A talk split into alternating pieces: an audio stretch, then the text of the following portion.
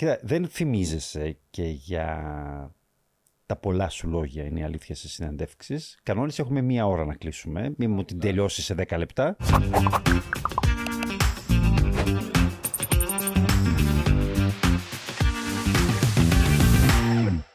Φίλες και φίλοι, καλώς ήρθατε σε ακόμα ένα podcast TV Stories του Αλφα, όπου φιλοξενούμε ανθρώπους της ε, τηλεόρασης και ανατρέχουμε στην ιστορία αυτού του... Υπήρξε δημοφιλέστερο στο παρελθόν, αλλά καλά κρατεί ακόμα όσο αντέχει ε, μέσω.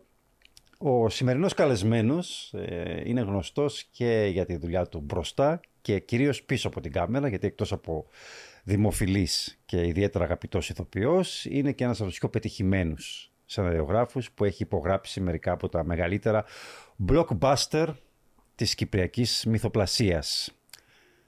Φίλες και φίλοι, να υποδεχτούμε τον Λόρι Λοϊζίδη. Χαίρετε. Καλώς σας βρίσκω. Καλώς τον.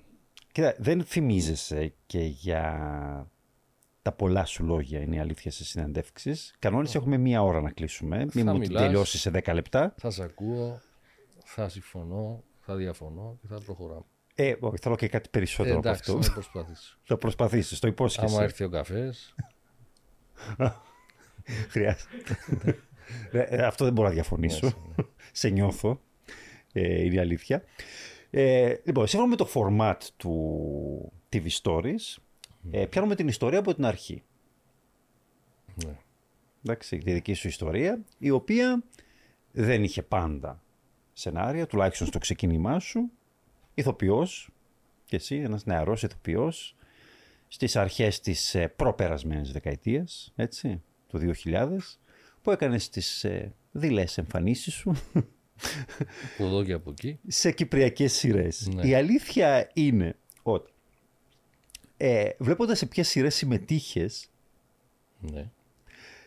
ε, νομίζω ότι κατάλαβα γιατί άρχισες μετά να γράφεις τα δικά σου σενάρια. Καλά κατάλαβες. Ε, Έτσι ισχύει. Ναι. Και βρήκα και ένα ρεπορτάζ του Καπουτσίνο από εκείνη την εποχή, ε, μάλλον μεταγενέστερο, αλλά αναφέρεται σε εκείνη την εποχή, όπου έχει πέντε σειρές λέει, που πρέπει να οδήγησαν τον Λόρι Λοϊζίδη στο να γράψει το δικό του σενάριο. Ας πούμε έπαιξε στους κληρονόμους του Μέγκα το 2003, το Charlie is coming home Ναι, το Αλήθεια. αντένα. Ναι, αντένα. Εκείνο πώς ήταν η εμπειρία σου σε εκείνο, θυμάσαι, ή προσπαθείς να το διαγράψεις από τη μνήμη σου; Όχι, ε, κοίταξε, όλα σου, δω- σου δίνουν κάτι. Ακόμα γι' αυτό μου έδωσε κάτι. Είχαμε εμπειρία, διότι ταξιδέψαμε και στο Λονδίνο, θυμάμαι στα πρώτα γυρίσματα. Ε, περάσαμε ωραία. Εντάξει, δεν βγήκε, όπως δεν βγήκαν και πολλά άλλα.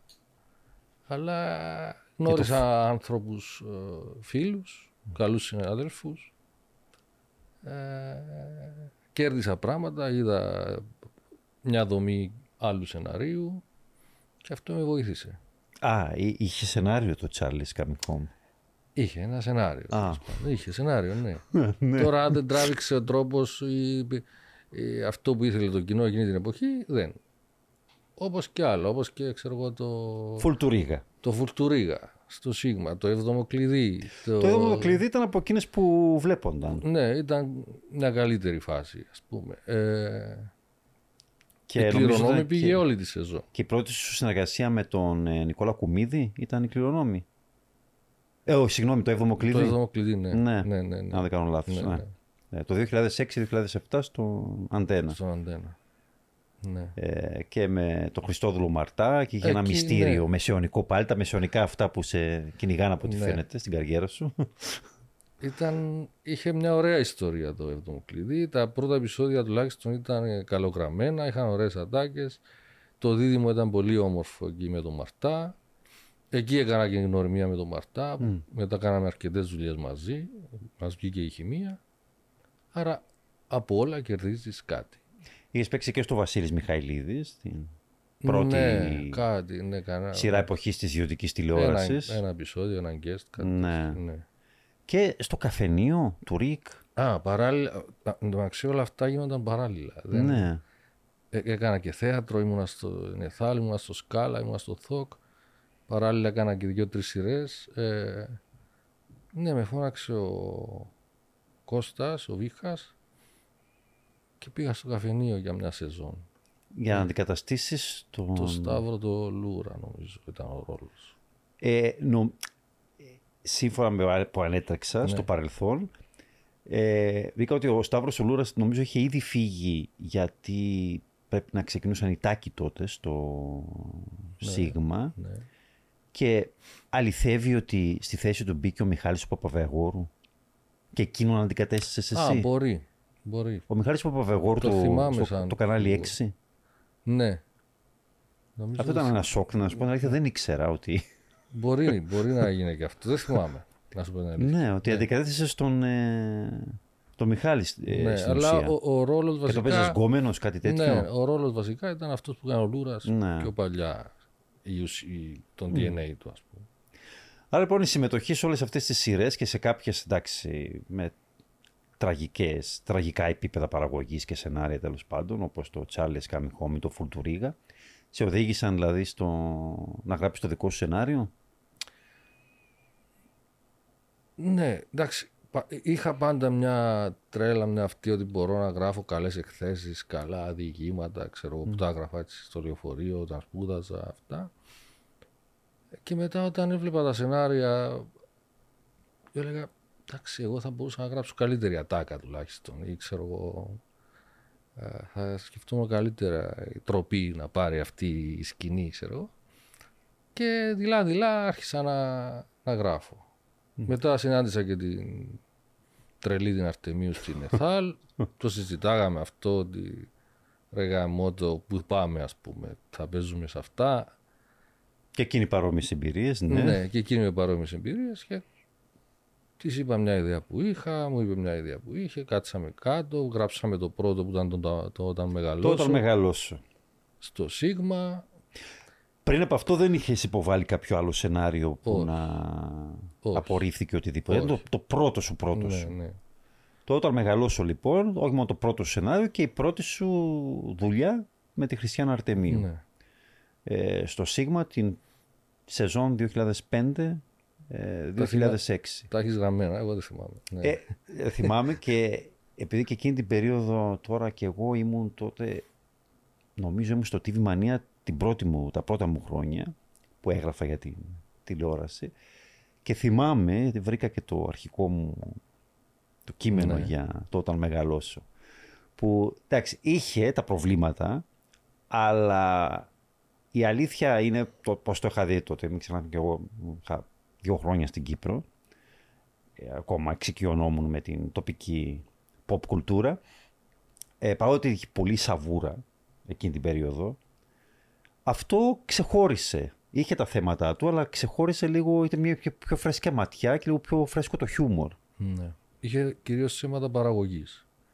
Ε, και όταν έχεις θέματα παραγωγής και budget, ξεκινούν όλα τα προβλήματα ε, και στους ηθοποιούς. Και... Αλλά ναι, είχε μια τρέλα, φ- μια φρεσκάδα, ε, τέσσερις-πέντε νέους ανθρώπους με α- διαφορετικό χιούμορ, ένα διαφορετικό κείμενο και ήταν το πρώτο μικρό λιθαράκι νομίζω για τα επόμενα. Παρόλο που δεν πή- πήγε ας πούμε τρεις μήνες, Ναι. που για τόσο ήταν προγραμματισμένο, δηλαδή ξεκίνησε μισή σεζόν. Μας έδωσε και αυτό κάτι και έτσι πήραμε φόρα για να υποβάλουμε τον πιλότο του την πάτησα. Τον υποβάλλατε στο Σίγμα αρχικά; Ναι. και γιατί δεν πρώτο το πήρε; Κακό του κεφαλιού του. ε, ναι, όπως φάνηκε μετά, αλλά γιατί όμως; Ε, Εντάξει, αυτό θα Ποιος μας- το απέρριψε. Θυμάσαι; Θυμάμαι. Ποιος ήταν; Τότε διευθυντής πα- τοπικών παραγωγών ήταν το Καρύς. Ε, ναι. Εντάξει, Λογικά τώρα- εκείνος πρέπει να τα πέριψε. Ε, δεν ξέρω αν α, το είδε καν ή το απέρριψε ή δεν ξέρω. Ε, το πήρε πρώτος. Ναι. Μετά όταν πέρασαν κάποιες μέρες και δεν ε, είχα απάντηση, πήγα στον ε, Ντίνο τον Οδυσσέος, του το έδειξα, του άρεσε και ξεκινήσαμε να το στείνουμε. Για τον, ε, Για τον αντένα. Αντένα. Η χασούρα του Σίγμα ήταν το, Ναι. το το κέρδος λαχείο του, του Αντένα. αντένα. Ε, το οποίο ήταν το breakout hit της σεζόν, το την πάτησα. Σχεδόν Ναι. από την αρχή έδειξε ότι... Θεωρώ ότι το την πάτησα ήταν αυτό που άλλαξε. Δεν ήταν η εφουξία. Ήταν το την πάτησα που άλλαξε την κυπριακή τηλεόραση. Θα σου πω γιατί. Ήταν ένα εντελώς φρέσκο πράγμα. Είχαμε βάλει μέσα φαντασιώσεις, είχαμε βάλει άλλο χιούμορ, ε, είχε δραματική ιστορία στο βάθος, είχε κορμό, είχε τρισδιάστατους χαρακτήρες για πρώτη φορά.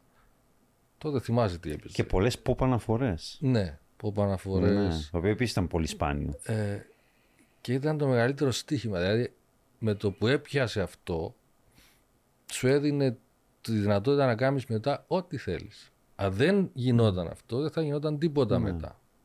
Δηλαδή και σκηνές που ο ήρωας μπορεί να βλέπε κάτι και να του ερχόταν μια σκηνή, μια φαντασία, ένα Να όνειρο γινόταν, και ναι. γύριζε, γύριζε σε εκείνη τη σκηνή. Δηλαδή για, μια, για λίγα δευτερόλεπτα ας πούμε που σκεφτόταν κάτι, μπαίνατε στον κόπο και γυρίζατε ολόκληρη σκηνή. Και κάναμε και γυρίσματα. musical είχε ναι, και ξαφνικά. 12 ώρα, ας πούμε, ε, χωρίς να είναι στην, Ναι. στο ωράριό μας, να, να γυρίσουμε, ξέρω εγώ, τον Michael Jackson, Ναι. το thriller. Να κάνουμε τους One ε, το τραγούδι, να γελάω. Δεν το θυμάται γι' αυτό. θυμάμαι. ε, και εντάξει, είχαμε και την κάβλα αυτή να, να, μπορείς να να το πεις, δείξουμε είμαστε podcast, πράγματα. ναι. Α, και δουλεύαμε περισσότερο. Ε, ήμασταν χαμηλά αμοιβόμενοι τότε, αλλά δεν μας ένοιαζε ε, νέοι αυτά. Γιατί κάνατε αυτό που Ναι, που γουστάρατε. γουστάρα. Βλέπατε ας πούμε ότι ήρθε ένα κανάλι και χρηματοδότησε βασικά την, ε, το κέφι σας, την, το χόμπι σας. Ακριβώς. Και ένιωσες ότι είχες και α- ε, απεριόριστη καλλιτεχνική ελευθερία, που είναι πολύ σημαντικό για έναν δημιουργό. ναι, ναι, είχαμε. είχαμε. Δηλαδή, ο Αντένα το στήριξε από την αρχή το εγχείρημα.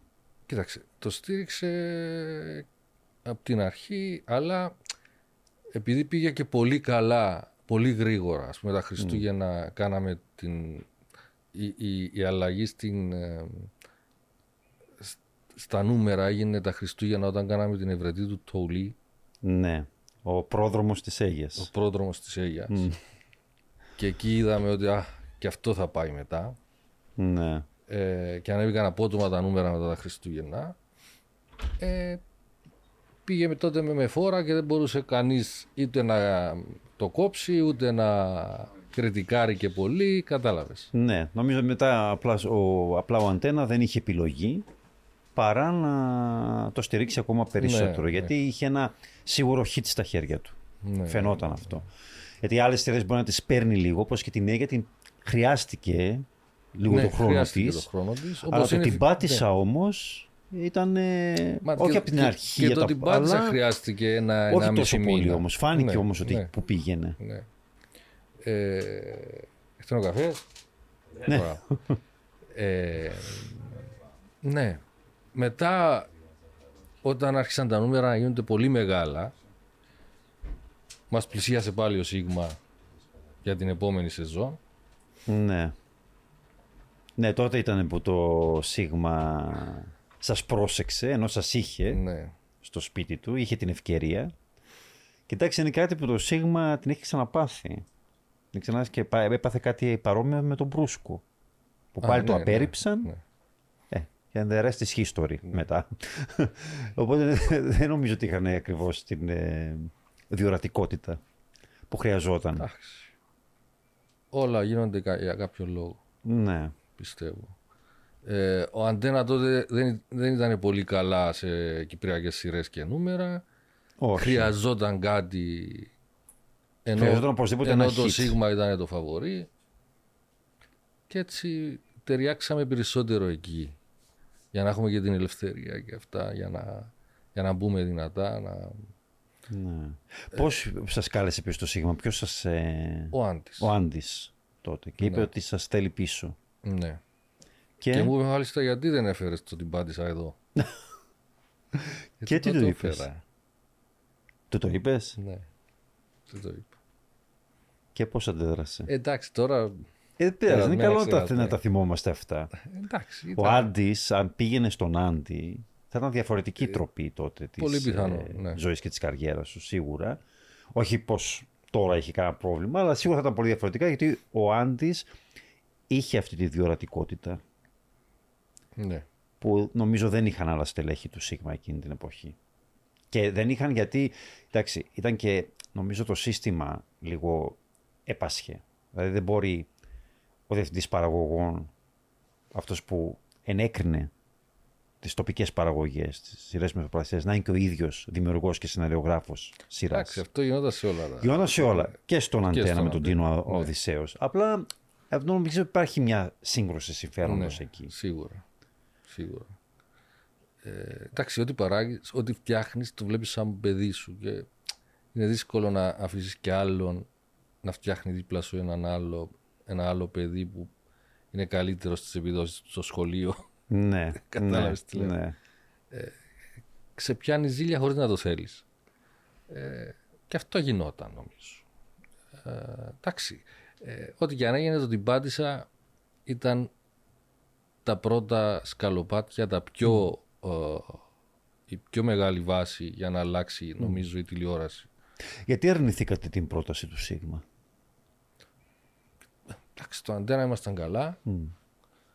Ε, δουλεύαμε όπως θέλαμε από ένα σημείο και μετά και δεν υπήρχε λόγος να αλλάξουμε στέγη. Μας βοήθησε όμως το ενδιαφέρον του Σίγμα να απαιτήσουμε μετά κάποια πράγματα από τον αντένα, όπως ήταν λογικό. Αν και είχατε ήδη τα νούμερα με το μέρος σας. Είχαμε τα νούμερα με το μέρος μας και έτσι καταφέραμε εκβιαστικά σχεδόν να πάει, αντί να πάει δεύτερη σεζόν το την πάτησα, να πάει η αφούξια. Ναι. Αφού πρώτα τα Χριστούγεννα του 7 προβλήθηκε το Ναι. ανάμεσα δηλαδή στη σεζόν του την Πάτησα, η Ευρετή του Τοουλή, Που ήταν ο προπομπός. ναι, ο προπομπός, ο πρόδρομος, ένα Ήταν πιλωτικό για μας, ένας για να δούμε και πιλότος εμείς. ας πούμε Ναι. για την Αίγια Φούξ, γιατί διατηρούσε εκείνα τα στοιχεία της παροδίας, του, της εποχής, τα, το σουραλιστικό χιούμορ. Ναι.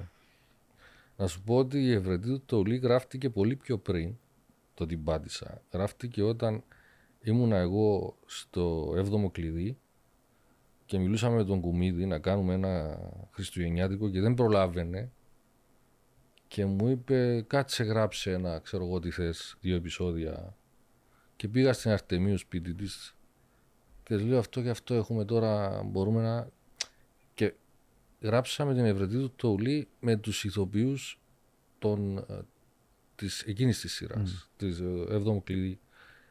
Ε, και δεν πήγε. Κόπηκε και η σειρά, εν τω μεταξύ, και τη βάλαμε στο σιρτάρι. Και όταν ήρθαν τα Χριστούγεννα του την Πάντησα, Ναι, το Χριστούγεννα ξανά του, του 7. βγάλαμε, ναι. Και το Ε, τότε στήσαμε. ήταν άλλες οι Ναι. συνθήκες, πολύ καλύτερες. Δεν ρωτήσαμε καν, ας πούμε, τότε. Ήταν τόσο καλά τα πράγματα. Πήγαμε στο Φικάρδου. Θυμούμαι έκανα μια περιοδία με το Βάσο Βάσου να βρούμε χωριό. Βρήκαμε το Φικάρδου. Το χωριό που αργότερα έγινε Ναι. διάσημο για την Που Αίγυπτο. εγώ δεν το ήξερα. Και λέμε αυτό είναι, εδώ θα το κάνουμε. Πήγαμε μια εβδομάδα, μέναμε εκεί. Και γυρίσαμε αυτό το μεγάλο επεισόδιο.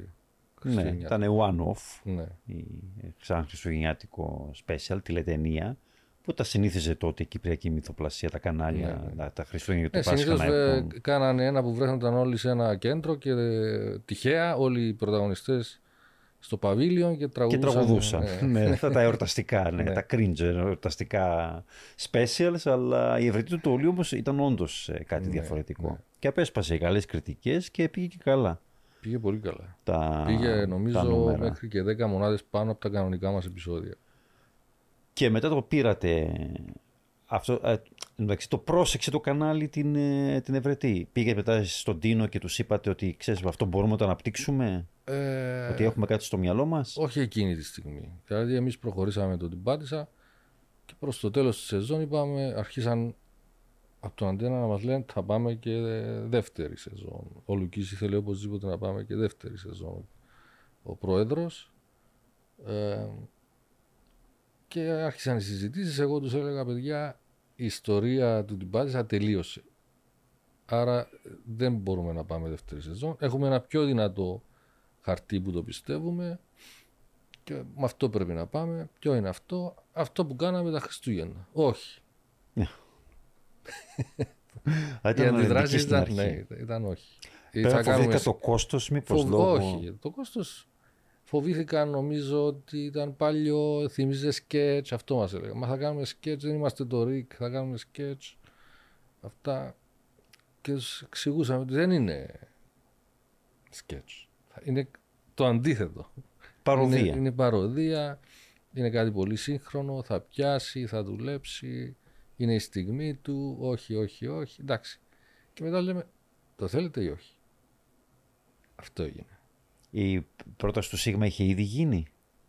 Και το, το Σίγμα ήταν εκεί και καραδοκούσε. ναι. ε; Το Σίγμα καραδοκούσε. Α. Και το ήξεραν. Και έτσι έγινε η Αγία Φούξια.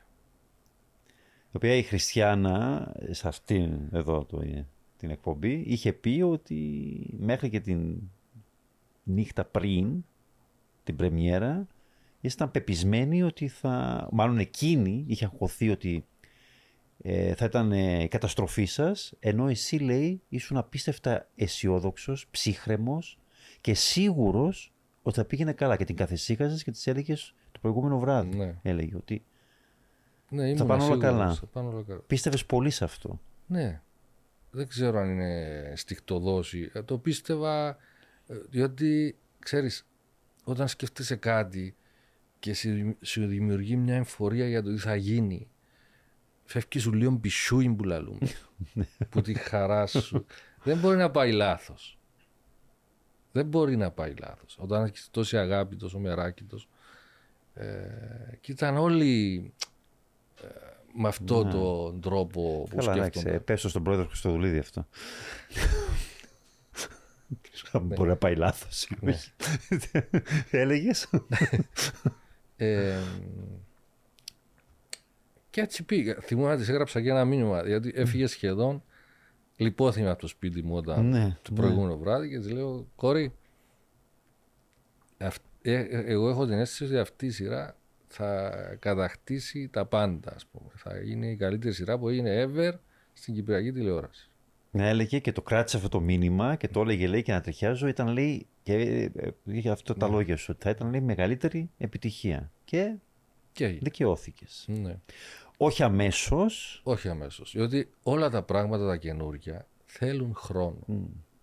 Και ένα κινητό να πάρεις, αν αλλάξεις, μάρκα, θες δύο εβδομάδες να το μάθεις. Και αυτό πρέπει να το καταλάβουν τα κανάλια. Αυτά είναι καλό να έχει ποιότητα και θα, θα δώσεις στο κοινό το χρόνο να το εισπράξει. Και ευτυχώς είχαμε το χρόνο. Δεν είναι ε, όπως τώρα που. Ήταν άλλες εποχές τότε. Ναι. Τότε είχαν είχαν το περιθώριο τα κανάλια να... Μην ξεχνάς ότι ακόμα η τηλεόραση ήταν το δημοφιλέστερο μέσο, streaming δεν υπήρχε, ούτε σαν ιδέα. Άλλα λεφτά, ναι. Άλλο budget, άλλη διαφήμιση. Σίγουρα ήταν διαφορετικά. Οπότε είχαν το χρόνο να, να αφήσουν κάτι, την υπομονή, το χρήμα, να αφήσουν κάτι να, να ναι. εξελιχθεί. Ε, εντάξει, τι να πω για την Αίγια. να πεις, ε, περίμενες αυτό. Εντάξει, ήσουν σίγουρος, αλλά. Τόσο μεγάλη. ναι. Αλλά μιλάμε τώρα για την για πιο πανικό. πετυχημένη ναι. ε, ε, κυπριακή σειρά στην ιστορία της μυθοπλασίας. Ε, το περίμενες; Και τον τεράστιο αντίκτυπο που είχες στην ε, σύγχρονη κυπριακή pop κουλτούρα. Θεωρώ, το περίμενα μέχρι ενός σημείου. Δηλαδή, περίμενα ότι θα ήταν πρώτη σειρά, σίγουρα θα ήταν τα νούμερα πάνω από το την πάτησα που ήταν πρώτο. Ε, αλλά δεν περίμενα ότι θα έγραφε 70% ας πούμε. Ότι τη Δευτέρα Τρίτη θα σταμάταγε η κυκλοφορία στους δρόμους και θα και με το αυτοκίνητο σου εσύ επειδή εμείς, εγώ δεν το βλέπα Δευτέρα Τρίτη, το βλέπα στο μοντάζ. Mm. Και ας πούμε τηλεοφόρο Λεμεσού άδεια γινόταν, λες και ήταν Χριστούγεννα, ας πούμε, κάθε ναι. Δευτέρα Τρίτη, Ή αυτά 9. που μπορεί να συνέβαιναν, ας πούμε, δεκαετία του 70. Ναι. Και συνέβαινε. Ε, ε, και εντάξει. Ήταν πολύ η κούραση τουλάχιστον για μένα ήταν πάρα πολύ, διότι έκανα και πατάτες αντιναχτές ταυτόχρονα. Ναι, μάλλον εκείνη την περίοδο έκανες Ναι. ε, πατάτες. Έγραφες και τα προηγούμενα πατάτες από πότε, πότε είχες ξεκινήσει την εμπλοκή σου; Την πρώτη σεζόν των πατατών δεν θυμάμαι πότε ήταν. Ήταν, ε, Το 4. μπορεί, 4-5 εκεί. Κάπου εκεί πρέπει να ήταν, από όσο θυμάμαι. Και μάλιστα έκανες και τον Τάσο Παπαδόπουλο, τον Ναι. αείμνηστο. Θυμάμαι ότι, ότι έ- έφευγα τις πατάτες, ας πούμε, με μαλλιά άσπρα, βαμμένα, γένια, και ξέρω εγώ, μύτες. και έκανα μπάνιο στο φικάρδου με κρύο νερό για να ντυθώ με τη βράκα, να παίξω αυτό και πίσω και ε, όλο αυτό. Αλλά ήταν, μας έδινε δύναμη η επιτυχία, το- περνούσαμε ωραία. Τον ε, ρόλο που θα έχεις σε κάθε, σε- σε κάθε σειρά που γράφεις, Ναι. τον έχεις από πριν σκεφτεί ή βγαίνει κατά τη διάρκεια, αποφασίζεις μετά Κατά- τους κα- χαρακτήρες κατά ή τη γράφεις για διάρκεια. σένα από την αρχή; Κοίταξε. Κάθε σειρά θεωρώ ότι ε, εγώ τουλάχιστον πως στη στείνω βλέπω ποιους ηθοποιούς έχω μπροστά μου, ποιους ηθοποιούς μπορώ να έχω και σκέφτομαι τι μπορεί να κάνει ο καθένας. Ανάμεσα σε αυτούς μπαίνω κι εγώ κάποια στιγμή ε, υποστηριχτής. Γιατί σίγουρα και στο την πάτησα, αλλά νομίζω ότι αυτό ήταν ε, εμφανέστερο στην ε, Αίγια, ήταν το, το τέλειο casting. Ναι. Ε, ότι ήταν ε, κάτι που είχε, ήταν ε, προμελετημένο ή έτυχε και ήταν τόσο καλή στους Σί- ρόλους της. Σίγουρα ήταν και προμελετημένο. Δηλαδή, αλλά γράφεις αυτούς. Δηλαδή, τελείωσες την πάτησα και είχε αυτούς τους ηθοποιούς. Και λες, τώρα θα πάρω αυτούς τους ηθοποιούς να τους βάλω σε αυτό το χωριό. Τι ταιριάζει στον καθένα; Ποιοι θα είναι τα ζευγάρια. Ε, ποια θα κάνει τη μάγισσα, ποια θα κάνει την πελομαλού. Ε, και εκεί παίζουν και άλλα πράγματα που δεν ξέρω αν μπορώ να στα πω. Δηλαδή, βλέπεις και τις δυνατότητες και τι αβαντάζ δίνεις ε, σε κάθε ηθοποιό. Δηλαδή, όσο καλύτερος είναι ο ηθοποιός, τόσο λιγότερα αβαντάζ χρειάζεται για να βγάλει ένα ρόλο. Λιγότερο αβανταδόρικος ρόλος βασικά. Ναι. Ε, και αυτό γίνεται πάντα. Αλλά τώρα είχαμε και καλούς ηθοποιούς που είχαν και αβαντάζ, Ναι, όπως η Πελομαλού της. όπως η Πελομαλού, αείμνηστης. όπως ο Γρηγοριάδης Ναι. στο Βαγγελί. Ε, και είχαμε και ηθοποιούς που είχαν τρομερή χημεία. Δηλαδή θεωρώ ότι με τη Μονογιού ο ρόλος ο δικός μου ήταν ε, τρομε, τρομερή η χημεία μας, ας πούμε. Η Λένια Ισορόκου, δηλαδή ποιον να αφήσει, ο Ηράκλης, ε,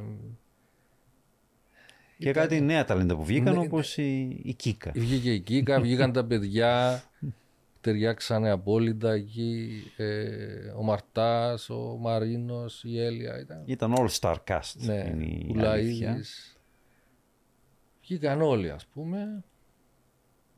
Και εκεί άρχισαν να διαφαίνονται και κάποια στοιχεία μετά που θα δούμε και στις ε, σειρές σου, τις ε, solo δουλειές σου πλέον, χωρίς την ε, Χριστιανά, όπως ο Μικρόκοσμος, ε, οι, οι, οι ζωντανοί χαρακτήρες και επίσης αυτό το ότι ήταν η κομμωδία αλλά είχε στον πυρήνα της ένα θανατικό, Ναι. κάτι σοβαρό, κάτι δραματικό. Και αυτό πιστεύω ότι είναι μια συνταγή, ας την πούμε συνταγή, που πρέπει να υπάρχει στις κομμωδίες. Δηλαδή πρέπει να υπάρχει μια δραματική βάση για να πατάς γερά στα πόδια σου και να μην απλά αεροβατείς σε μια ατάκα ή σε μια κατάσταση της στιγμής. Πάντα η βάση σου είναι εκεί και μπορείς να παίξεις. Ε, και θεωρώ ότι στην Αίγυπτο είχαμε μια πάρα πολύ καλή ιδέα με το θανατικό και όλα εκεί παίζονταν. Ήταν δύο. Ήταν πρώτα το θανατικό και το, ο γιος της Μαλούς. Ποιος είναι το παιδί της Μαλούς, ξέρω. εγώ. Και δύο χρόνια βαδίσαμε με αυτό. Ναι, αυτά κρατούσαν και τον Ναι. ε, Να δει τι θα γίνει. θεατή, το τι θα γίνει μετά. Γιατί αλλιώς θα ήταν... ε, Απλά ατάκες. Ναι, Ναι. και σκέτς βασικά Ναι, θα ναι, ήταν. Μια σειραφή από αστείες σκηνές και ατάκες. Γιατί και από αυτά είχε μπόλικες. Και επίσης η συνταγή που είχαμε δει ήδη από το, την Πάτησα Δηλαδή με το σουραλιστικό χιούμορ της. Που πετάγεσαι αλλού, που ναι, γίνονται πράγματα. που άλλαζε είδος, ξαφνικά γινόταν musical, είχε χορευτικά νούμερα στο. Γίνονται βραζιλιάνικο. Ναι. Και όλες τις pop αναφορές. Ε, αλλά εκεί όλα, όλα απογειώθηκαν πλέον. Ναι, γιατί είχατε νομίζω τόση ελευθερία Ναι, πλέον. και απεριόριστους πόρους, πάντα βάσει των τοπικών δεδομένων, όπου μπορούσατε κυριολεκτικά να κάνετε ό,τι θέλετε. Και όταν λέμε ό,τι θέλετε, ακόμα και ένα crossover με το Βουράτε Γειτόνι στο τελευταίο επεισόδιο, το οποίο όμως δυστυχώς δεν υλοποιήθηκε ποτέ. Ναι. Κάναμε το λάθος και ρωτήσαμε. Ενώ έπρεπε να το παίξουμε απλά. Ε, εντάξει. Για, ε, πε- πες μας λεπτομέρειες. Ξέρω ότι ήταν ο χαρακτήρας της ε, Χριστίνας Παυλίδου, η Αναστάζια, Ναι, που που ήθελε εμφανιζόταν... να κάνει μια συντικό στο χωριό. Ναι. Και είχε γυριστεί η σκηνή. Ναι. Είχε γυριστεί. Και νομίζω η Ελαξά ήταν να πάει Αρτεμίου στο Βουράτε. Δεν θυμάμαι. Το Βουράτε το... Το νέο. το νέο, τα καινούργια επεισόδια που είχε κάνει, του είχε γράψει το Γιώργος Εμείς Τσάκας. ε, ναι. το είδαμε πολύ θετικά, το κάναμε με χαρά. Ο, το σταθμός το είδε λίγο διαφορετικά. Ε, και δεν μας άφησε να το δείξουμε. Εντάξει, δεν πειράζει. Ναι, γιατί τότε το νέο Βουράτε ήταν ε, το πολύ συζητημένο Ναι. χαρτί του Σίγμα και δεν έκανε φυσικά τα νούμερα που είχε κάνει το, το original. Όχι, το θέμα τους ήταν ότι ξέρεις εσείς είσαστε τώρα εδώ πάνω και φέρνετε ένα πράγμα που δεν θα είναι τόσο καλό και γιατί να γίνει. Μα εμείς το βλέπαμε τελείως διαφορετικά. Βλέπαμε το πώς θα το δει ο κόσμος. Το βλέπουμε συνέχεια στην Αμερική ότι μπορεί Και να μπει τα- ένας τε- ήταν το πρώτο χαρακτήρας, crossover. Ναι, ε, αυτά. Εντάξει. Δεν πειράζει. ναι ήταν... ε, Ήταν ιδέα του Γιώργου, του Τσάκα βασικά. Με πήρε τηλέφωνο. Συμφώνησα. Δεν πήγε, δεν πειράζει.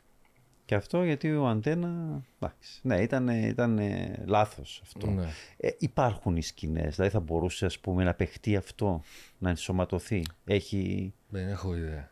Δεν ξέρεις που βρίσκεται το υλικό; Ε, το υλικό. Δηλαδή θα βρίσκεται- μπορούσε να είναι ένα πετειακό ας πούμε για την Αίγια και να ε, παίξουν βρίσκεται και αυτές κάπου οι εκεί, σκηνές. ξέρω εγώ. Τώρα πώς θα γίνει, δύσκολο. Δύσκολο. Δεν κάνατε όμως κάτι, γιατί έχουν περάσει, δύο σεζόν πήγε η, Ναι, για, ναι, η Αίγια πήγε. μέχρι και το 2010. Εντάξει, έχουμε 13 χρόνια. Ίσως τα 15 να θέλετε να κάνετε κάτι, κάποιο επαιτειακό. Θα δούμε. θα Σκέφτεσαι δούμε. ποτέ να τη μεταφέρεις στον κινηματογράφο; ναι, Γιατί είχε και μια. σκεφτήκαμε μια φορά με την Αρτεμίου, γράψαμε και μισό σενάριο. Πήγα και στην Ελλάδα, είδα κόσμο για σινεμά, ξέρω εγώ. Ήταν δύσκολο και πολύ, ήταν πολλά τα λεφτά για τότε. Για τα, για τα νούμερα της Κύπρου ήταν τρομακτικά τα λεφτά που μας είπαν ότι θα χρειαστούν για να γυριστεί. Και έτσι έμεινε στο σιρτάρι. Ε, δεν ξέρω αν κάποια στιγμή Δεν το ξεχνάς όμως. Δηλαδή κάποια στιγμή δηλαδή μπορεί, Ε, να, μπορεί, μπορεί. να βγει από το σιρτάρι. Ναι, απλώς ξέρεις τι, είναι τόσο καλό αυτό που έχει στο μυαλό του το κοινό για αυτή τη σειρά που ό,τι και αν κάνεις θα περάσει από σύγκριση. Και πολύ καλό να είναι η ανάμνηση η τέλεια μπορεί να μην το δεχτεί τόσο καλά. Θα έρθει ο κόσμος να το δει, αλλά στο τέλος μπορεί να μην θα πει Είμαι σίγουρος ότι θα πει δεν είναι όπως τότε. Έστω και να δώσεις και 3 εκατομμύρια για τα κηρύσεις και κάνεις ό,τι καλύτερο. Ναι, ο- σίγουρα το Αίγια Φούξια η ταινία, ας πούμε, θα ήταν κάτι που θα πλήρωνα στο σινεμά για να δω. Τηλεοπτικά θα δεχόσουν να κάνεις ένα reboot ή, ή sequel. Μια συνέχεια, ας πούμε, που να βρίσκει τους χαρακτήρες μετά από 15-20 Μπορεί, θα χρόνια. δούμε. Μπορεί. Έχεις συζητήσει; Α, Έχει συζητήσει. Μα, μα ποιο, τι εννοείς, με Το ποιο; έχεις συζητήσει; με, το έχεις με κανάλι συζητήσει. εννοείς. ναι. Με το Όχι, αντένα, λογικά, όχι. που φαντάζομαι διατηρεί τα δικαιώματα. Θεωρώ ότι αν το συζητήσεις θα το δεχτούν. Ε, Αλλά πρέπει εμείς να αποφασίσουμε πρώτα. Με τη Χριστιανά το έχεις συζητήσει; Ναι. Α, Αλλά εντάξει, θα το δούμε. το έχετε όμως υπόψη. Ναι. Το βλέπω. Ναι, μπορεί. Δηλαδή σε τρώει. Ναι, απλά Και θέλεις να το δεν, μπορεί ξύσεις. πλέον να γι... δεν μπορούν πλέον να γίνουν καλές σειρές μόνο με ένα κυπριακό κανάλι ε, με τα λεφτά ενός κυπριακού καναλιού. Μόνο. Ναι, δεν μπορούν να γίνουν όπως και γενικά βλέπεις ότι υπάρχει μια τάση. Επειδή τον καφέ σου όμως τον αφήσεις να κρυώσει, μπορείς να πιεις. Δεν είμαστε τηλεόραση, δεν είναι όλα τόσο αυστηρά. Εντάξει, μια χαρά. Και μπορεί να μείνει κιόλας εγώ, δηλαδή δεν μας πειράζει να μείνει κιόλας, να μην το κόψει το μοντάζ. Έτσι, να πιεις καφέ. Καλά να πας πάντω και πριν τον καφέ. Μια χαρά, εγώ είμαι πολύ ευχαριστημένος. Ε, είναι μια τάση γενικά ε, τα original ε, σενάρια να λιγοστεύουν. Δηλαδή δεν επαιδείουν πλέον ούτε τα μεγάλα στούντιο στην Αμερική, ε, ούτε τα κανάλια Όσο σε original σενάρια. Ναι. Brands. Μόνο σε brands. Είδες τι έγινε και με την, ε, και με την Barbie, βγαίνουν μόνο ταινίες ε, Marvel ή από κόμικ, από sequels. Και στη μυθοπλασία επίσης επιστρέφουν πολύ σε brands. Η Asia είναι ένα brand. Το οποίο θα εγκυμένα ξεκινάς με μια βάση. Πρέπει να βρεθεί μια ομάδα παραγωγών. Τι εννοώ; Ο παρα... Ένας παραγωγός είναι ο αντένα, αναγκαστικά. Πρέπει να βρεθεί ένας πιο δυνατός από τον αντένα παραγωγός άλλο κανάλι, μια πλατφόρμα, είναι η Sita Vision, είναι η CableNet, είναι ένα ελληνικό κανάλι που θα έρθει να βάλει ένα streaming γίγαντας λεφτά και να πει πάμε να κάνουμε αυτό το brand 10 επεισόδια. Και στοιχίζει, ξέρω εγώ, 10 φορές περισσότερα από ό,τι στοιχίζει ένα κανονικό επεισόδιο στην Κυπριακή τηλεόραση για να βγει όπως πρέπει. Γιατί mm. τόσα χρειάζεσαι. Ναι, ό,τι χρειάζεται, ναι. Χρειάζεται χρήμα και χρειάζεται να έχει και καριέρα μετά αυτό το προϊόν. Ναι. Πρέπει να, να έχει τη δυνατότητα να πάει όπου θέλει. Να ταξιδέψει. Πλέον είμαστε, η τηλεόραση μπορεί να ταξιδέψει στην Ινδία, στην Κίνα, στην Αμερική. Όπου θες. Αρκεί όμως ε, η θεματική να είναι οικουμενική. Να μην να, να αφορά αυστηρά και μόνο την Κύπρο. Ναι. Μα θα το κάνεις να έχει. Αυτό θα... Μα, καλά, στο Netflix δεν βλέπεις μια σειρά, ξέρω εγώ, Ισραηλίτικη. Ξέρεις ότι είναι εκεί στο Ισραήλ, ναι. έχουν την κουλτούρα τους αυτά, αλλά σε αφορά το θέμα. Η ιστορία εκείνη που γίνεται εκείνη τη στιγμή σε αφορά. Ε, και στην Αίγυπτο μπορεί να σε αφορά ότι ξέρω εγώ, θα πεθάνουν άλλοι δέκα. Ξέρω, ναι. Και γιατί ποιος το σκότωσε. Ναι, πώς θα, το παρουσιάσεις. Πώς θα το παρουσιάσεις ακριβώς. Δεν έχει σημασία ούτε η γλώσσα πλέον αποτελεί εμπόδιο.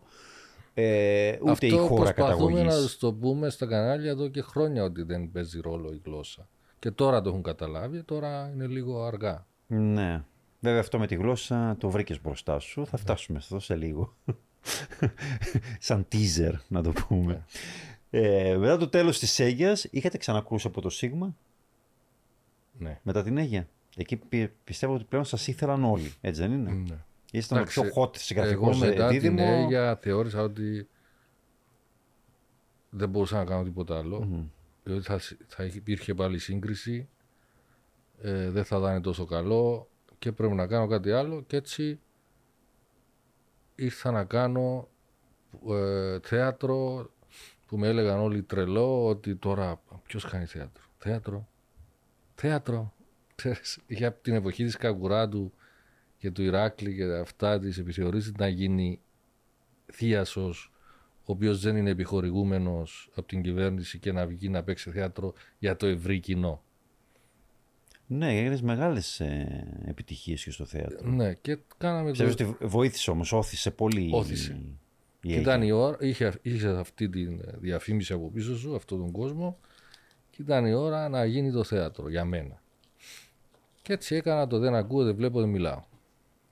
Που πήγε πόσες ε, χρονιές πήγε αυτό; Πήγε σταδιακά τρία, τρία διαφορετικές σεζόν.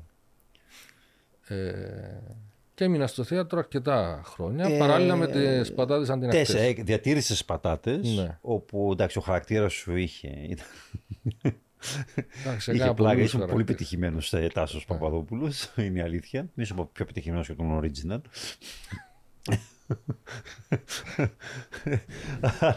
Αλλά ε, σου πήρε όμως ε, και για έναν δημιουργό ο οποίος προέρχεται από ένα τόσο μεγάλο blockbuster όπως ήταν η Αίγια σου πήρε τέσσερα χρόνια να επιστρέψεις ε, ξανά στην ναι, δεν ήθελα να τηλεόραση με σενάριο.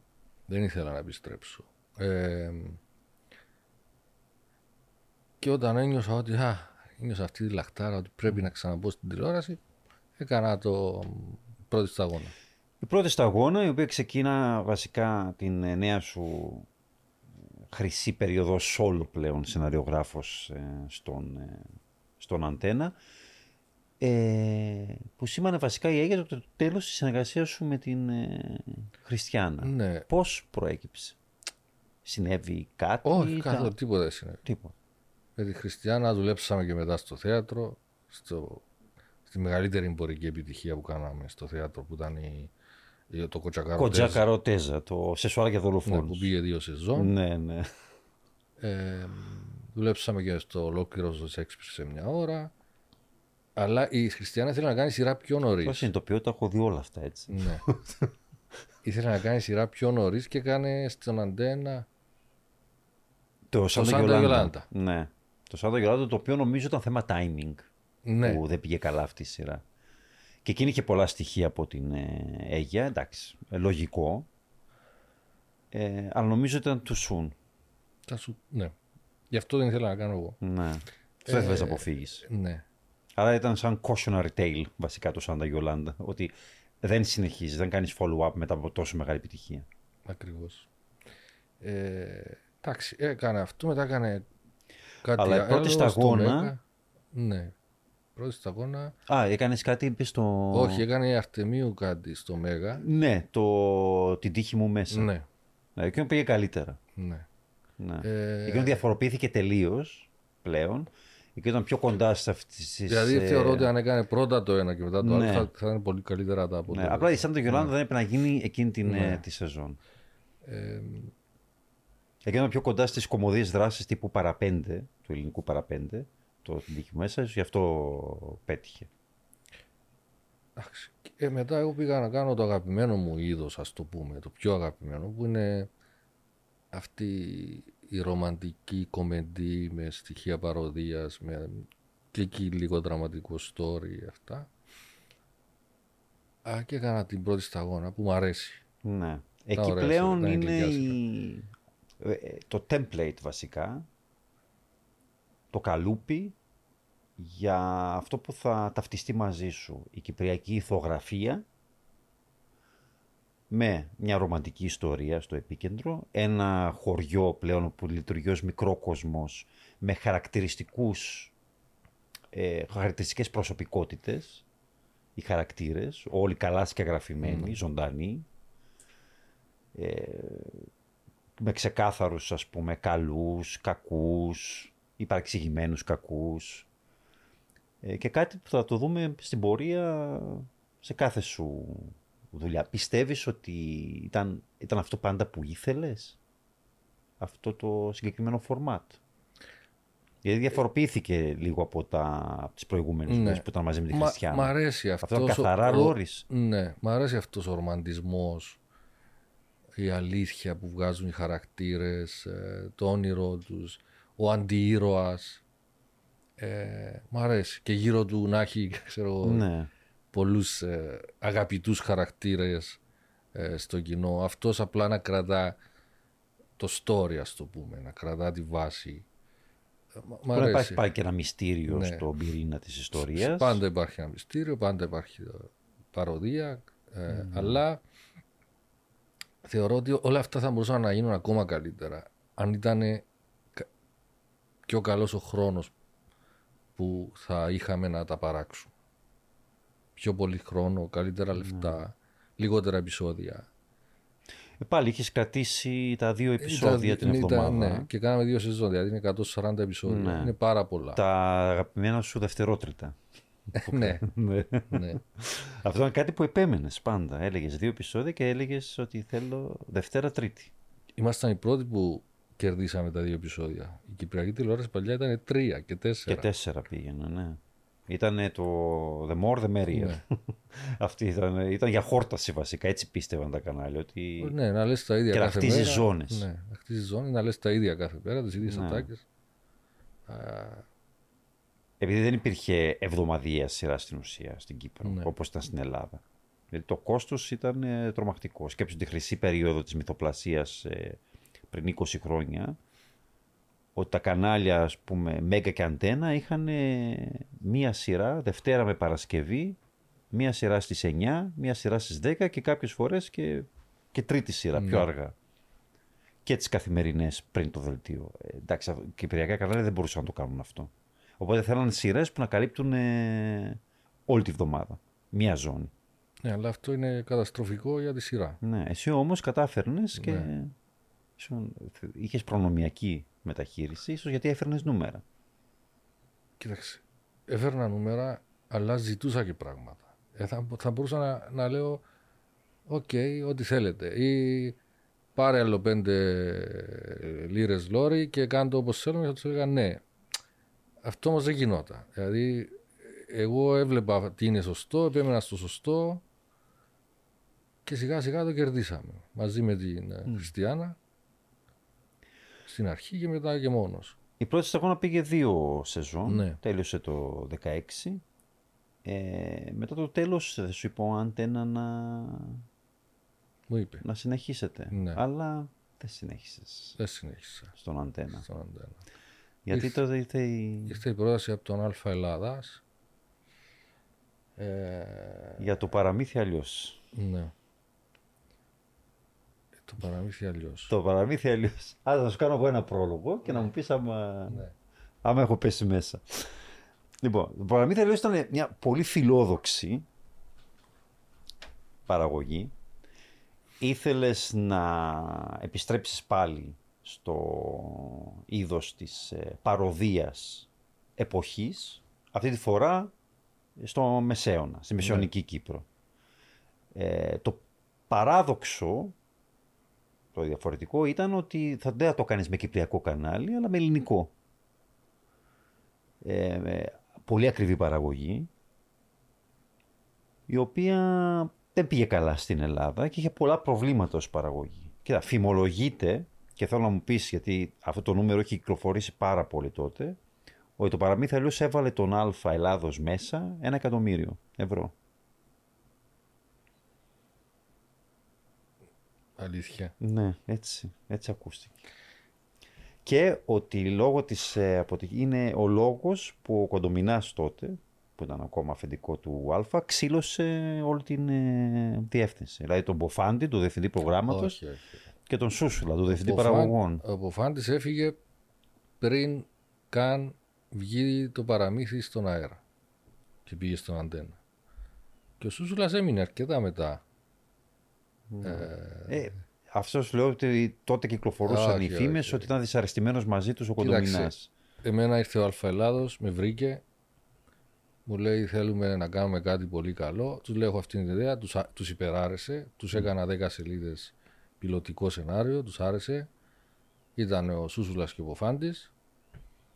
Ξεκινήσαμε να το στείλουμε. Πήγαινε πάρα πολύ καλά. Ξεκινήσαμε γυρίσματα. Ήρθε το... Πήγαμε να ξεκινήσουμε γυρίσματα. Ήρθε ο παπάς στην Ελλάδα και έκανε αυτό το θέμα με τις άδειες που πρέπει να πάρουν τα κανάλια άδειες και σταματήσαμε για δεν θυμάμαι πόσους μήνες. Δεν πήρε άδεια ο Α, ε, να βάγισε το πράγμα. Μετά ξαφνικά έπεσε η απόφαση του παπά. Ναι, Ξαναπήραν ναι, άδεια τα χαμός τότε. κανάλια, λειτουργήσαν, ξαναξεκινήσαμε. Δηλαδή ήταν ένα timing που πρέπει να πάει την ώρα που ήταν ζεστό. Χα- κ- κρύωσε πολύ. Ε, ο Α επέμενε να το κάνει και πλήρωνε κόσμο ο οποίος καθόταν 5-6 μήνες. Άρα ανέβηκαν τα κόστα.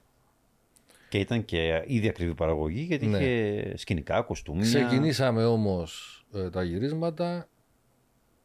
Ε, κάναμε ξέρω εγώ 20 μέρες γυρίσματα. Μετά πήραν υλικό το οποίο λένε ότι δεν τους άρεσε το πρώτο υλικό που ήταν. Ενώ ήταν αν ας το δείξω θα πάθεις πλάκα. Γραμμένο στην κυπριακή διάλεκτο όμως από σένα. Ναι, Το αλλά οποίο πρέπει να μεταφραστεί στην Ελλάδα. όχι ακριβώς. Να αποδοθεί. Όχι ακριβώς. Δηλαδή θεωρώ ότι δεν είχα μέσα ε, ατάκες οι οποίες δεν μπορούσε να τις καταλάβει κάποιος. Δεν είχε πολύ διαφορά το πρώτο version με το δεύτερο. Ήταν μια δικαιολογία η γλώσσα. Ε, δεν τους άρεσε, δεν είναι αυτό, να το κάνουμε πιο απλό. Ήθελαν να φτηνίσουν την παραγωγή. Ήθελαν να τα ξαναγυρίσουν. Ε, διότι θεωρώ ότι τους θύμωσε ο, Κοντομινάς. ο Κοντομινάς που βγήκε τόσο το κόστος και το ρίξανε στην ποιότητα παραγωγής. Ότι δεν βγήκε καλό, α ξαναγυρίσουμε, να κάνουμε πιο φτηνό. Εγώ από την αρχή ήθελα να είναι φτηνό. Να είναι φτηνό με την έννοια να μην είναι 12.000 που στοιχίζουν οι σειρές στην Κύπρο, να είναι 30. Όχι 80 και 100. Που πάλι ήταν φτηνό για την Ελλάδα. Που, ή- να, να είναι φτηνό για την Ελλάδα, Ναι. να μην έχουν πολλές απαιτήσεις και εγώ ξέρω ότι με τις 30.000 θα έκανα ένα πολύ καλό αποτέλεσμα. Αυτοί το βγάλανε στις 80. Θέλανε και έτσι να φέρουμε και αυτό, να φέρουμε και εκείνο, να κάνουμε και αυτό, να έρθει και η παπουτσάκι, να έρθει και ο τέτοιος. Είχε, είχε ε, μεγάλο cast και γνωστούς ηθοποιούς. ε, και αυτό μετά τους γύρισε μπούμεραγκ. Τους είπε ποπ, πολύ ακριβό, φτηνίστε το. Και ψου, το ρίξανε από τις 100, ξέρω εγώ, στις 15. Ε, Άλλαξε και ο σκηνοθέτης. Αλλάξαμε σκηνοθέτη, αναγκαστικά, εκβιαστικά. Ο σκηνοθέτης ήρθε απλά για να διεκπε- διεκπαιρεώσει ό,τι έμεινε να το γυρίσει να τελειώσει. Ε, δεν είχαμε το ίδιο μεράκι πλέον, την ίδια αγάπη, αυτό. Παρ' όλα αυτά βγήκε ένα αποτέλεσμα που στην Κύπρο πήγε καλά. Κάποιοι ακόμα μιλάνε για. Στην Κύπρο πήγε πολύ καλύτερα. Στην Ε, Κύπρο έκανε εκεί νούμερα. έπαιξε και λάθος ώρα. Δεν το πολύ ήθελαν, ήθελαν να τελειώσει όλη αυτή η χασούρα. Ε, και υπήρχε μια, ξέρεις, δεν τα βρίσκαμε με το σκηνοθέτη αυτά και δεν μου είπαν ποτέ να σταματήσει. Εγώ τους είπα. Με ρώτησε ο Σούσουλας πότε θες να σταματήσεις, του λέω τώρα. Δεν- δηλαδή, εγώ ζούσα ένα δράμα τότε. Ναι. Δεν- Νομίζω όμως ήταν κοινή συνένεση το, ναι, το διαζύγιο. και, και, και εκείνοι ήθελαν, Ναι. αλλά δεν μου είπαν θα το σταματήσουμε Ναι. προς τιμήν τους. Μου είπαν πότε νομίζεις ότι. Τους λέω γράφω το 16, στο 17 να το σταματήσω. Και Ναι. έτσι έγινε. Ε, Προβλήθηκαν ε, λίγα επεισόδια και μετά νομίζω η Ελλάδα κράτησε κάποια επεισόδια και τα έπαιξε την επόμενη σεζόν σαν ναι, έπαιξε δεύτερο 9 και κύκλο. μετά έπαιξε. Ναι. τα υπόλοιπα με τα... Θεωρώ ότι αν, αν, ε- αν έπαιρνα το χρόνο πίσω θα το έκανα σωστά και ακόμα και θα πήγαινε τουλάχιστον δύο σεζόν. Δηλαδή αν, αν πήγαινε με ένα σωστό budget, με έλεγχο δικό μου από την αρχή, με τη γλώσσα όπως θέλανε την έκανα και από την αρχή, δεν είχα, ήταν δικαιολογία η γλώσσα. Ναι. Ε, το είχαν, πάντως το έλεγαν. Ναι. Το έλεγαν, ας πούμε, ε, ήξερα από τον Α Ελλάδος, έλεγαν ότι τα ξανάγραφαν, τα, το σενάριο το ξανάγραφαν από την αρχή. Ποιος το Ότι, ξανά αυτή; ναι, Ε, όχι. ότι είχαν Καμία rewriting. σχέση. Έτσι, έτσι λέγανε. Καμία σχέση. Να. Δηλαδή, Ότι υπήρχε rewriting γιατί ήταν λέξη. στην κυπριακή διάλεκτο, το οποίο δεν μπορούσε να σταθεί στην Ελλάδα. δεν υπήρχε λέξη που να μην καταλάβαιναν. Εσύ ήσουν ικανοποιημένος από το αποτέλεσμα που έβλεπε στην οθόνη; Όχι. Στο δεύτερο κύκλο όχι. Ε, αλλά εντάξει. Ήταν decent. Δεν ήταν άσχημη η σειρά. Να. Θα μπορούσε να είναι πολύ πολύ καλύτερη. Μα έγινε. Ε, Τεχνικά έγινε πολύ καλύτερη. Θα φτάσουμε Ναι. πάλι και σε αυτό. Γιατί ξέρεις, ξέρουμε ότι το μια φορά και έναν καιρό ήταν στην ουσία το παραμύθι όπως πρέπει. Όχι το αλλιώς, όπως ήταν πρέπει. όπως πρέπει, αλλά και πάλι εκεί Αφού ήταν σαν ε, sequel. Ναι. Εντάξει, θα φτάσουμε στο παραμύθι της καιρός είναι στο τέλος. Όταν τελείωσε ε, πλέον, οριστικοποιήθηκε το τέλος του παραμύθι αλλιώς, ο Πέτρος Πέτρο αληθεύει ότι σου είχε ζητήσει να συνεχίσεις Ναι. τη σειρά στον Α Κύπρου ως κυπριακή παραγωγή με, τα ανάλογα, με τον ανάλογο κόστος τέλος πάντων τους άλλους συντελεστές φυσικά γιατί εδώ πήγαινε πάρα πολύ καλά. ναι, αληθεύει. Εδώ έπηγαν τα νούμερα ας πούμε που πιάνουν ε, οι πρώτοι σταγόνοι, οι προηγούμενες δουλειές σου. Ναι, αληθεύει. Α, εντάξει, με τον Πέτρο είμαστε φίλοι από τον καιρό που ήμουν μωρό. Ε, Α, ε, ήσασταν μωρά, γιατί δεν είναι τόσο. Ήσασταν. Ναι, Είμαστε. δεν είναι Εντάξει, είναι τόσο λίγο, μεγάλος, δεν είναι μεγαλύτερό σου. είναι λίγο μεγαλύτερος. Εντάξει. Μια εικοσαετία. Όχι. Είμαστε φίλοι, πάμε στο ποδόσφαιρο μαζί, βλέπουμε μπάλα από τότε. Το καιρό που ήταν στο Σίγμα, ο- ο- και ήμουνα και εγώ Ναι. στο Σίγμα, τότε όταν μεγαλώσω, κάνουμε παρέα. Ε, και μου πρότεινε, ρε, μείνε εδώ να κάνουμε. Αλλά εντάξει, δεν... ήμουνα πολύ απογοητευμένος. Έχει νευριάσεις. ήσουν- Είχα- Πώς είχα- να πω, κι- κυπριακά, κιστημένο ήσουν; Είχα ξενερώσει. Να. Δεν είχα την υποστήριξη που έπρεπε. Ο Πέτρος ήταν μόλις ήρθε. Αν και δεν είχε ευθύνη ο Α Κύπρου. Όχι. Καμία. Όχι. Ήταν Αλλά απλώς εγώ ο ένιω- Α Ελλάδος. ένιωσα Αλλά μόνος, τότε ήταν, ε, ε, τότε ήταν ακόμα ιδιοκτησία του Α Ελλάδος, Ναι. του Α Κύπρου. Ναι. Ήταν ο Κοντομινάς και εδώ ναι, ναι, ναι. ο ιδιοκτήτης. Ναι. Αν ήταν διαφορετικά τα πράγματα θα έμενα. Ναι. Σίγουρα. Ε, Απλά δεν ήθελε να έχεις καμία σχέση με τον Α. ακριβώς. Και την πλήρωσε και ο Α Κύπρο. Ε, και έτσι μου έγινε πρόταση από τον Αντένα για να πάω σαν υπεύθυνος κυπριακών σειρών. Σύμβουλος. σύμβουλος. Σύμβουλος προγράμματος Ναι, βασικά. ένας ναι. τίτλος τέτοιος, ας πούμε, για να φύγω από εδώ ουσιαστικά και να πάω εκεί. Ε, και την αποδέχτηκα, αλλά στην πορεία βρέθηκα να γράφω σειρά. Ναι, δεν κράτησε πολύ, νομίζω. Κράτησε ένα μήνα. Η συμβουλή. Ναι. ο ρόλος του συμβούλου. Εντάξει, γιατί δεν σε ήρθαν έτρωγε- σειρές οι οποίες θα μπορούσα να υποπτεύω και να είμαι χαρούμενος. Και τους είπατε. Θέλετε Ε, να μπαίνω να γράψω. Ναι. Έπαθες και εσύ το σύνδρομο που Ε. έχουν όλοι όσοι είναι υπεύθυνοι για άλλες για να διαλέγουν σειρές και τελικά καταλήγουν ή αν δεν γράφουν ήδη να γράφουν οι ίδιοι. Άρα το πάθει και εσύ αυτό το πράγμα. Ε, ενώ ήσουν να Ήρθε επιβλέπεις ένα- άλλες σειρές, είπες να θα γράψω τη δική μου. Ναι, πή- πήγε σταδιακά αυτό. Ήρθε μια ιδέα από την Ελλάδα, ήρθαν σεναριογράφοι από την Ελλάδα. Ε, μα πρέπει να γίνει και λίγο κυπριακό, να το υποπτεύει ο Λόρης, να βάλουμε αυτό. Και στο τέλος κατέληξα να το γράφω εγώ. Να βάλω, ξανα, να ξαναγράψω άλλη ιδέα. Και έτσι βγήκε το Λαπάστα από Μιλόρ. Όλα αυτά από Λόρη. Ε, ήταν ίσως η τελευταία μεγάλη επιτυχία σου Σε νούμερα. Ε, σε νούμερα. Ναι. Ναι, σε νούμερα. Γιατί ε, καλλιτεχνική ή εμπορική επιτυχία, δύο διαφορετικά πράγματα. Το, το πέτυχες και με το την πάτησα και με την Αίγια και με το. Πρώτη σταγόνα. και την πρώτη σταγόνα. Ο τις συνδυασμός πατάτες. καλλιτεχνικής και εμπορικής επιτυχίας. Και το Πάστα από Μιλόρι τώρα επίσης συμβαίνει ένα άλλο, μια άλλη πρωτιά. Ε, η πρώτη σου, εντάξει, ε, δεν είναι εντελώς solo, ενώ η συγγραφή του σεναρίου είχε αυτή τη φορά συνεργασία Ναι, με επειδή, τον Φώτη Γεωργίδη και τη τη Μαρία Μαρία. Γεωργιάδου. επειδή ήταν τέσσερα τα επεισόδια της πρώτης, έκανα τη μαλακία να δεχτώ ποτέ ξανά. Έβαλες νερό στο κρασί. της Έβαλα πρώτης νερό στο αγώνας, κρασί, ναι. ναι. Να γράφουμε τέσσερα επεισόδια τη βδομάδα. Να κάνουμε ζώνη. Ε, δεν μπορούσα να γράφω τέσσερα επεισόδια τη βδομάδα. Και από τους σεναριογράφους που ήρθαν τότε από την Ελλάδα για να γράψουν την άλλη σειρά και τα λοιπά, ξεχώρισα ότι η Μαρία θα μπορούσε να γράφει κάποιους διαλόγους ελληνικούς, διότι είχαμε και, Είχε και Ελλαδίτες. Ελλαδίτες σε χαρακτήρες, ναι. και ο Φώτης κάποιους άλλους διαλόγους, δηλαδή να μοιράζονται οι σκηνές, να γράφω εγώ το, τι θα Και η γίνει. Μαρία Γεωργιάδου έμπειρη σεναριογράφος. και Πολλά να χρόνια. μοιράζονται σκηνές για τρία για να βγαίνει αυτό το τεσάρι των επεισοδίων. Πήγε καλά, πήγαμε δεύτερη σεζόν. Πήγε πολύ καλά και, και τρίτη μια άτυπη γιατί έπεσε πάνω στην πανδημία. Ναι, αλλά ξαναξεκίνησε. Ναι, Έκανε πήγε- τα επεισόδια της. Ε, απ- ξεκίνησε το 17, απλά πήγε μέχρι το 21 βασικά, γιατί είχε, κάνει, είχε σταματήσει τον, Είχε μια ε, παύση στην πανδημία. Ναι. το Μάρτιο του 20 που ξαναξεκίνησε. σταματήσαν όλα και ξεκίνησε μετά. Ε, είχα Εντάξει, μείνει ήταν- 40 επεισόδια τότε νομίζω προς το, Δεν θυμάμαι. Αλλά προς το τέλος. τα κάναμε όλα, γυρίσαμε όλα. Απλά το format, το σενάριο ε, θύμιζε πολύ η ιστορία και νομίζω είχε κάποια σχέση με το κροατικό format Κουτ Πούκλο Νταπούλκο γνωστό Ναι. και ως χαιρέτα μου τον πλάτανο Ναι. της ΕΡΤ. Ναι. Αυτή ήταν η ιδέα που ήρθε από την Ελλάδα για να κάνουμε. Ναι. Μου φέρανε τα επεισόδια, ξέρω εγώ. Και τους λέω ότι στη- στην Κύπρο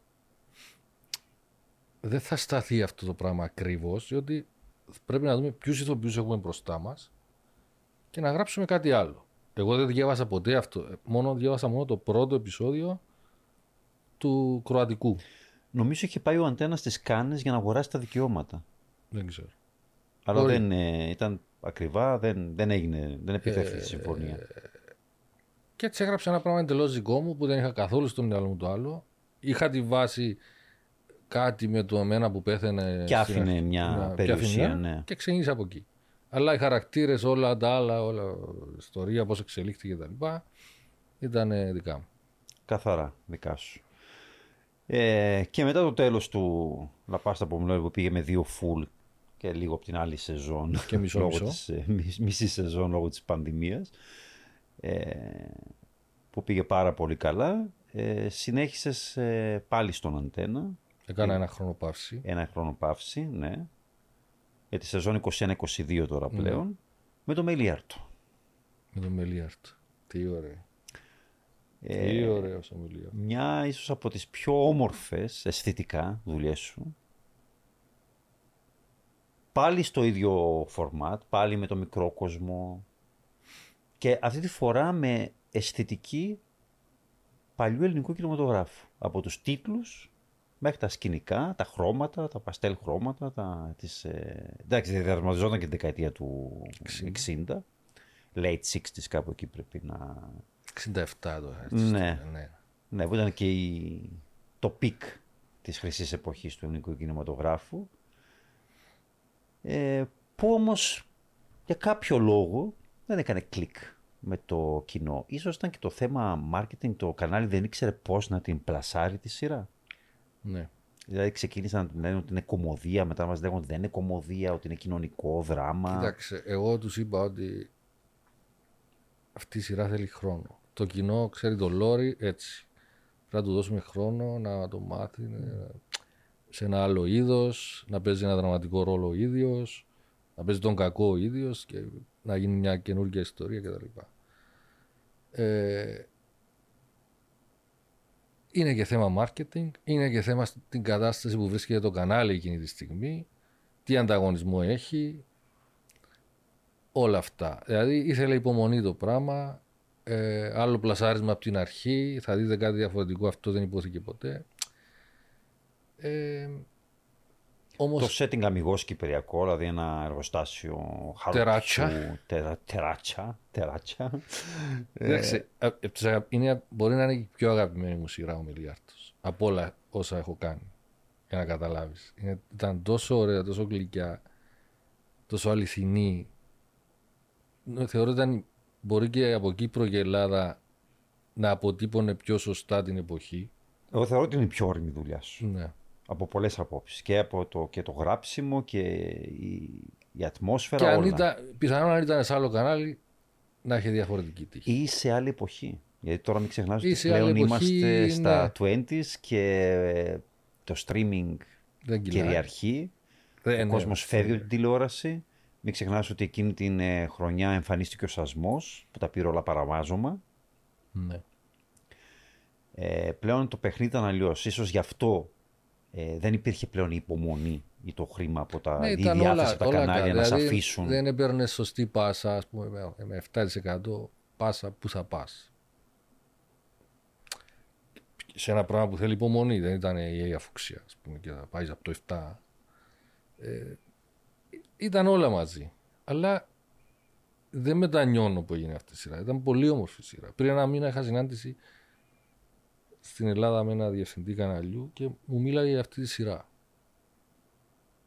Πώς την έκανε, μα πώς αστήχησε, μα τι ωραία που είναι αυτό, μπορούμε να ξανακάνουμε. Και θα νομίζουν ότι βλέποντα ότι τη στοιχίζει και πολλά που να ξέρουν. σίγουρα ότι- νομίζω ότι στοιχίζει 100.000 επεισόδια. ναι. Ε, είμαι περήφανος για αυτή τη δουλειά.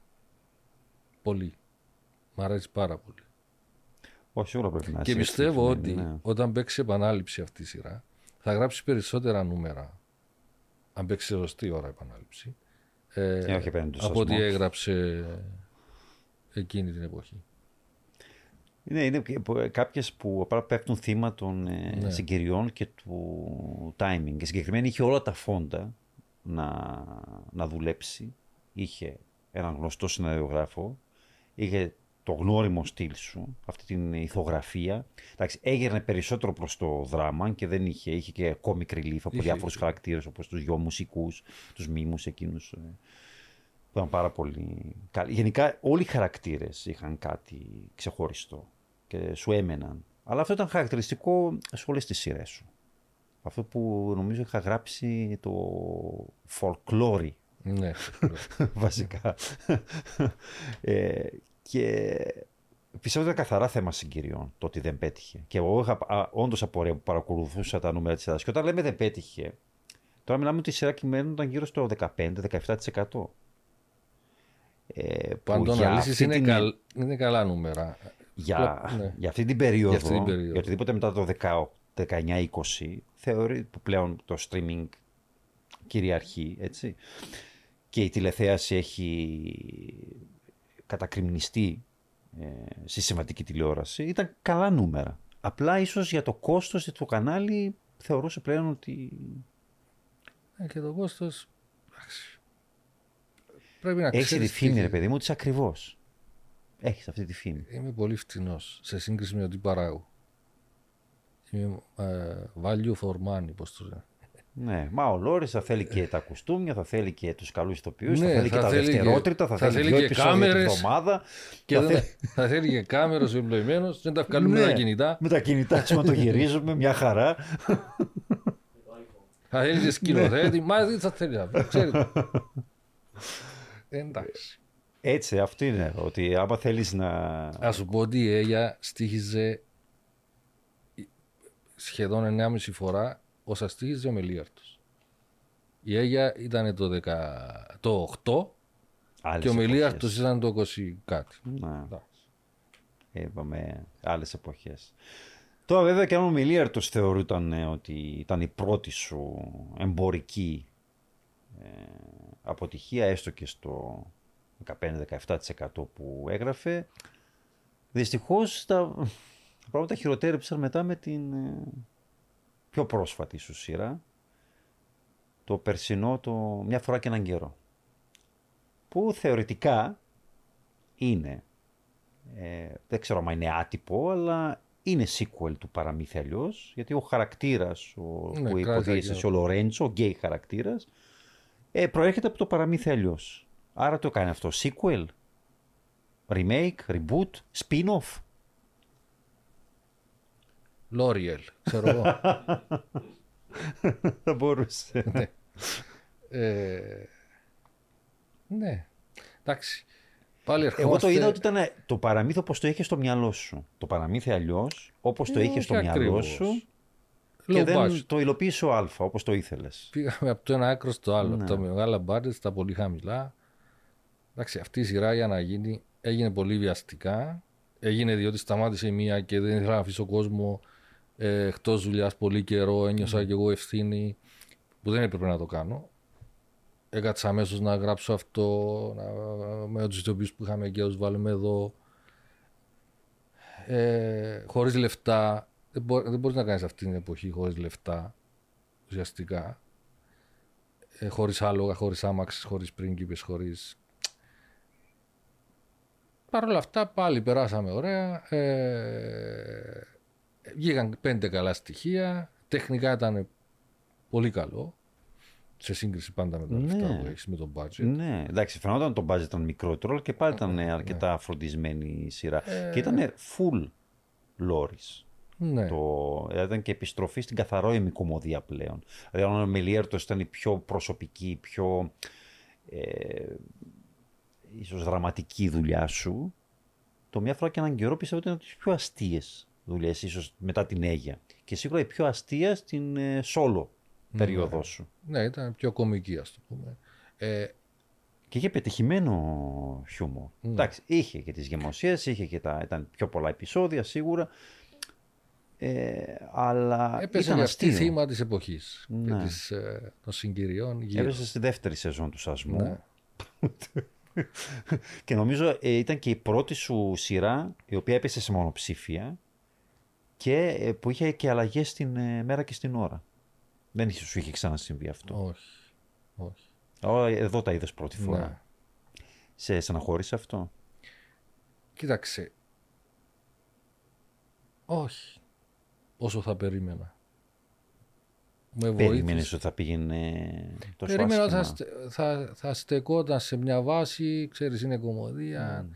αλλά ήταν πολύ καλή κατάσταση γύρω μας. Ε, πολύ κακή γενικά και ο σταθμός και το promotion και το τι είχε απέναντι και ε, ήταν, ήταν δύσκολα τα πράγματα.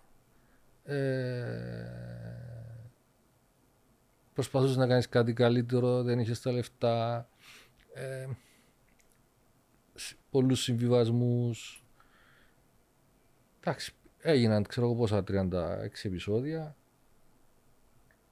Αλλά αυτό θεωρώ ότι ήταν ε, το κερασάκι για να καταλάβω τι πρέπει να κάνω μετά. Να καταλάβω ότι τελείωσε. Δηλαδή, ό,τι και αν κάνεις μετά. Όταν έκανες μια καθαρό, έκανες μια πολύ άρτια σειρά καλλιτεχνικά που ήταν ο Μελιάρτος και δεν πήγε, αλλά δεν πήγε στα νούμερα που είναι ο Λόρης.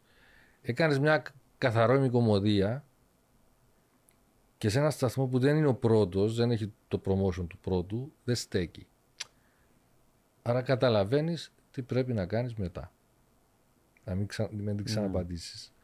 Η ηρωνία όμως είναι ότι στην, όχι αυτή τη σεζόν που τελείωσε, στην προηγούμενη, ο Φώτης Γεωργίδης με το κάμπινγκ, το οποίο είναι σαφώς επηρεασμένο από μια πολύ καλή σειρά και ο Φώτης Γεωργίδης έχει και αυτό στο δικό του στυλ, αλλά όμως ήταν ολοφάνερο ότι ήταν επηρεασμένο, τουλάχιστον σε ό,τι αφορά το μικρό κόσμο και τους χαρακτήρες από, τις, από το δικό σου σύμπαν.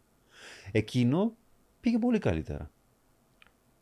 Το βρίσκει λίγο ηρωνικό αυτό. Ε, ήταν σε άλλο σταθμό όμως. ναι, ήταν, είχε τη δυναμική του Α από πίσω. Και του δόθηκε και πολύ υπομονή και αγάπη. Και μια Πολύ. ταινία στο τέλος. Πολύ υπομονή και αγάπη στην αρχή και καλά έκανε και του δόθηκε. Ε, και έτσι πρέπει να γίνεται. Ένα τρίμηνο, ένα τετράμινο υπομονής και πίστης και προσπάθειας. Και στάθηκε. Δίνεις και την ευκαιρία στον άνθρωπο να βελτιώσει αυτά που βλέπει. Διότι είσαι στην Κύπρο, γράφεις πολλά επεισόδια. Πρέπει να δεις στον αέρα τι γίνεται, ποιος βγαίνει, ποιος... Ο Φώτης τα είδε, τα διόρθωσε, έξυπνος, αυτά, τα... Αλλά είχε, και το- είχε και το χρόνο. Δεν ήταν από πάνω να του πω, ξέρεις, «Ω, δεν θα το κόψουμε. Αν ήταν σε άλλο σταθμό, δεν θα... Ευτυχώς δεν ήταν σε άλλο σταθμό. Την είδες την ε, τη σειρά; Ναι. Ενώ είδες, αναγνώρισες κάποια γνώριμα Αναγνώρισα- έτσι, στοιχεία; Ναι, σίγουρα, αλλά είδα και πολύ ωραία στοιχεία του Φώτη. Ναι, ναι, έχει. έχει. Ναι. Ο Φώτης ως ε, σεναριογράφος έχει, έχει το, τα δικά του στοιχεία. Απλά νομίζω ήταν ένα ωραίο πάντρεμα. Ναι. Μα τι πρέπει να κάνεις. Ναι.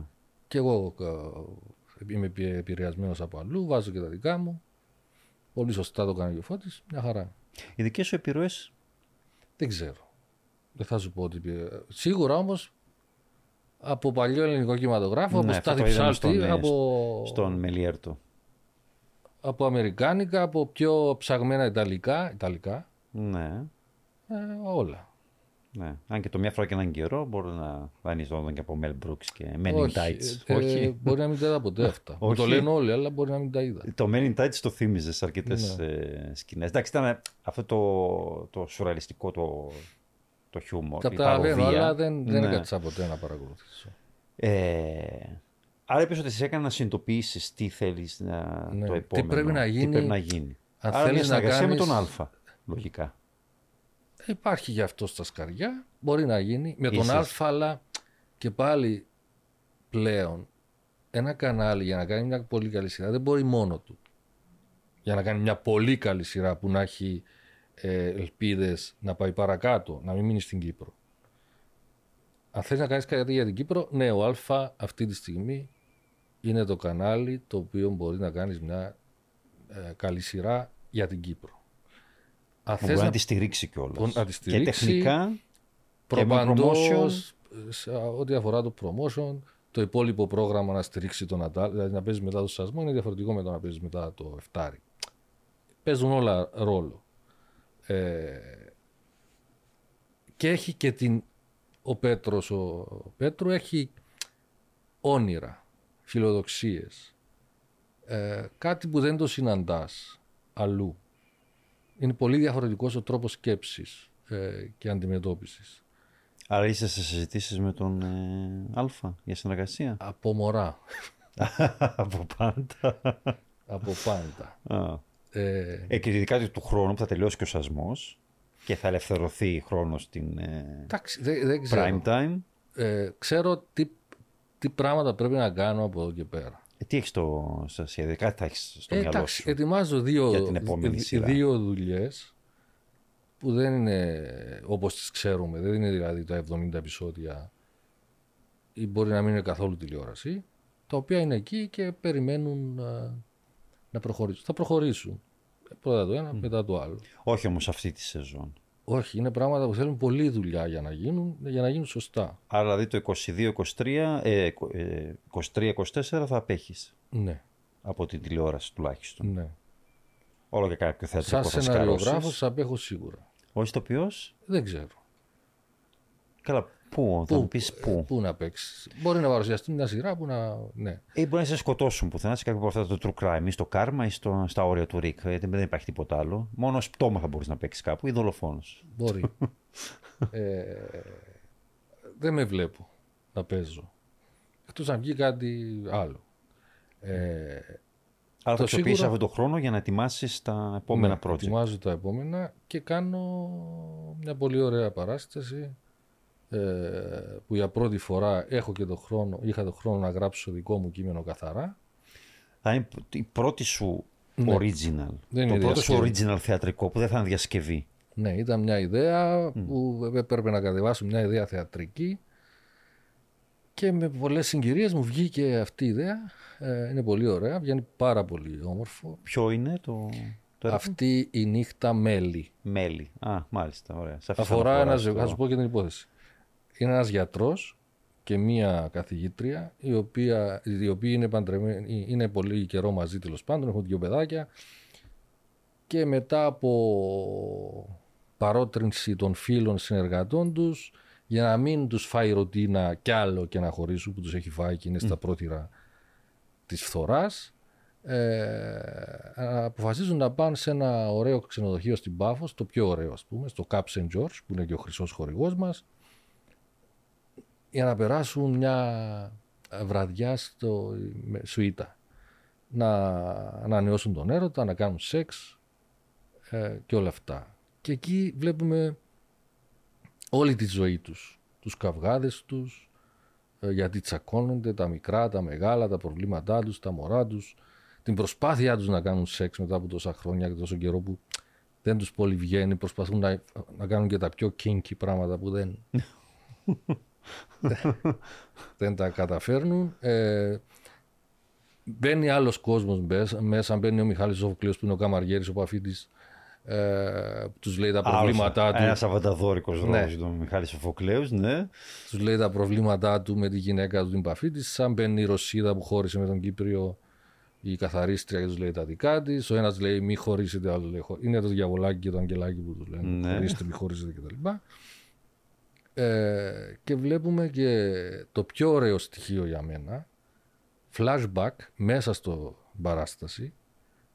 Το ζευγάρι αυτό όταν ήταν νέοι στην Αθήνα που φ- σπούδαζαν και πώς γνωρίστηκαν, πόσο ρομαντικές ήταν οι εποχές, ε, πόσο αγαπήθηκαν και Ποιοι υποδίδονται το ζευγάρι; εγώ και η Μαρία Μαστρίδου. Ωραία. Ε, και με πιο νε, νεαρούς ηθοποιούς ε, το flashback.